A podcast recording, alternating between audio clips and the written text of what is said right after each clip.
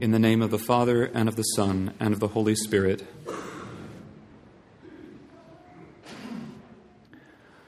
On each of the last three Sundays, Jesus has compared the kingdom of God to a vineyard.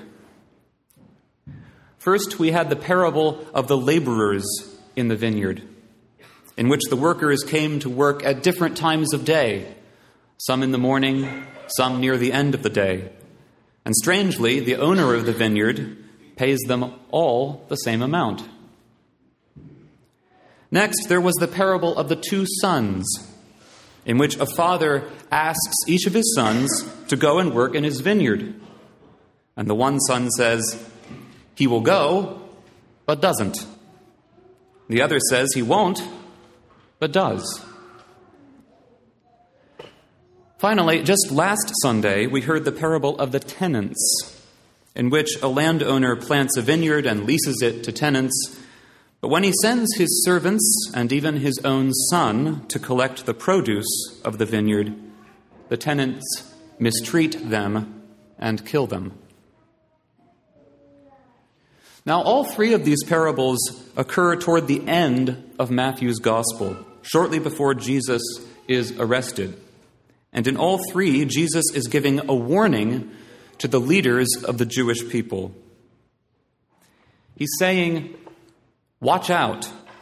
You've been working in the vineyard of Israel for a long time, but that doesn't mean my Father can't be equally generous to those who come late in the day. He's saying, Watch out.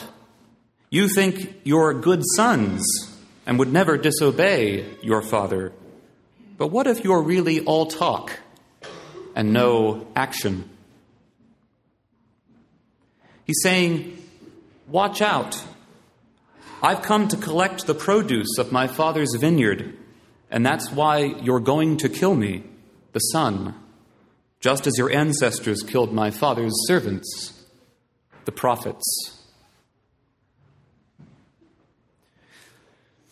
Now, if we had just these three parables to go on, we might be tempted to think that God's kingdom, symbolized by the vineyard, is all about one thing work, work, work.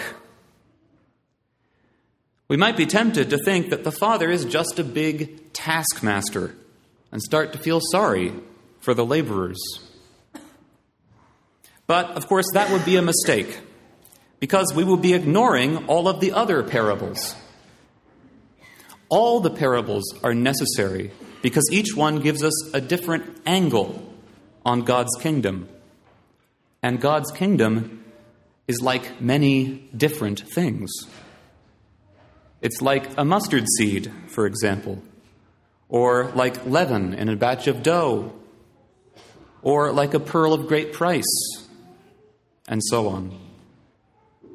In today's gospel, just after suggesting the kingdom is like working in a vineyard, Jesus tells us it is like something quite different. In fact, he says it is like rejoicing at a wedding feast. The kingdom of heaven, he says, may be likened to a king who gave a wedding feast for his son. Two very different things, right? Working in a vineyard, rejoicing at a wedding feast. This sounds better already. A wedding is more like it. But we might wonder who is getting married here?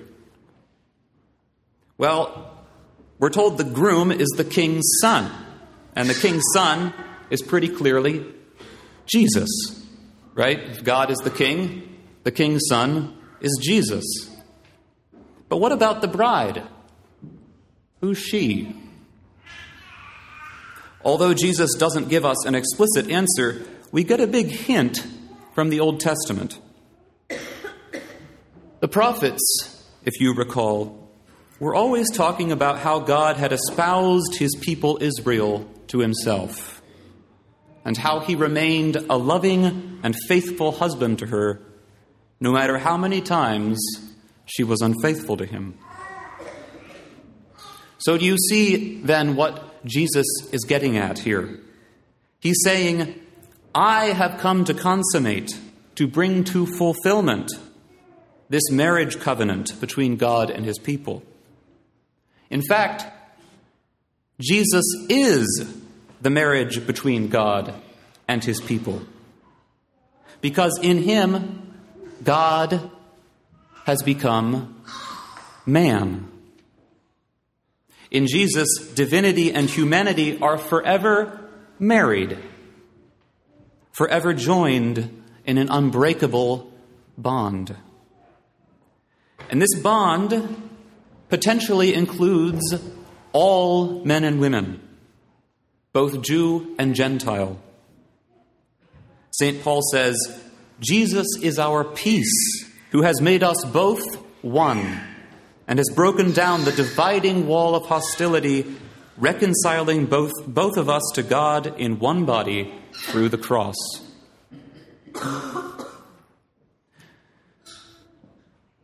So the wedding feast is about the marriage between humanity and divinity in Jesus. And that's why there can be and there must be a feast. And the feast, what is the feast? The feast is the church. The church is the wedding feast to which all are invited in which the nuptial graces of the incarnation are poured out on any and all who will receive them. Isaiah's prophecy in our first reading today is fulfilled. On this mountain, Isaiah says, the Lord of hosts will provide for all peoples a feast of rich food and choice wines, juicy, rich food and pure, choice wines. On this mountain he will destroy the veil that veils all peoples, the web that is woven over all nations. He will destroy death forever. That's the feast, the church. But what is the condition of entry to this feast? There is none aside from the recognition of our own need. The king says, Go out, therefore, into the main roads and invite to the feast whomever you find, good and bad alike. That sounds like the church, doesn't it? In St. Luke's version of the parable, it is the poor and the crippled, the blind and the lame those, in other words, who, must, who most realize their own need for spiritual healing the spiritually blind and poor, the spiritually crippled and lame. It is they who are especially drawn to this feast. Those, on the other hand, who are too preoccupied with worldly pleasures or ambitions and are thus blind to their own spiritual sickness they can't see any use in this feasting. Maybe they're even embarrassed by the rather uncouth qualities of the people they see trooping off to join in the fun. Jesus says, after all, that some ignored the invitation. They went away, one to his farm, another to his business. So much for entering the feast. Now, is there any condition for remaining in the feast? There is none, aside from remaining in God's love, which is symbolized in the parable today by the wedding garment. The wedding garment symbolizing God's love or sanctifying grace. This wedding garment, we must remember, we must always remember this, is not of our own making. It is a free gift of God, the fruit of our Lord's love unto death on the cross. It was the mistake of the Jews, many of the Jews, to think they could earn this gift. Think of those laborers who were indignant that they got the same amount as the laborers who came at the end of the day. They thought they were earning God's love, right? Well, we too, we're subject to this temptation, this kind of presumption, this turning of the gospel on its head.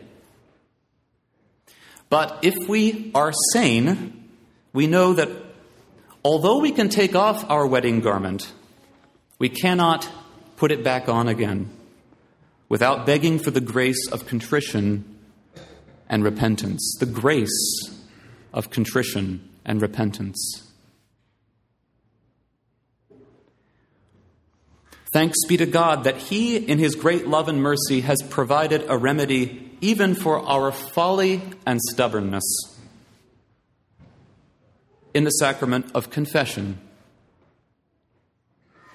In confession, God can turn even our sins into means for our growth in humility and love. And then, with joy and thanksgiving, we can continue in the feast. As the psalmist puts it in our psalm today, I shall live in the house of the Lord. I shall live in the feast of the Lord all the days of my life.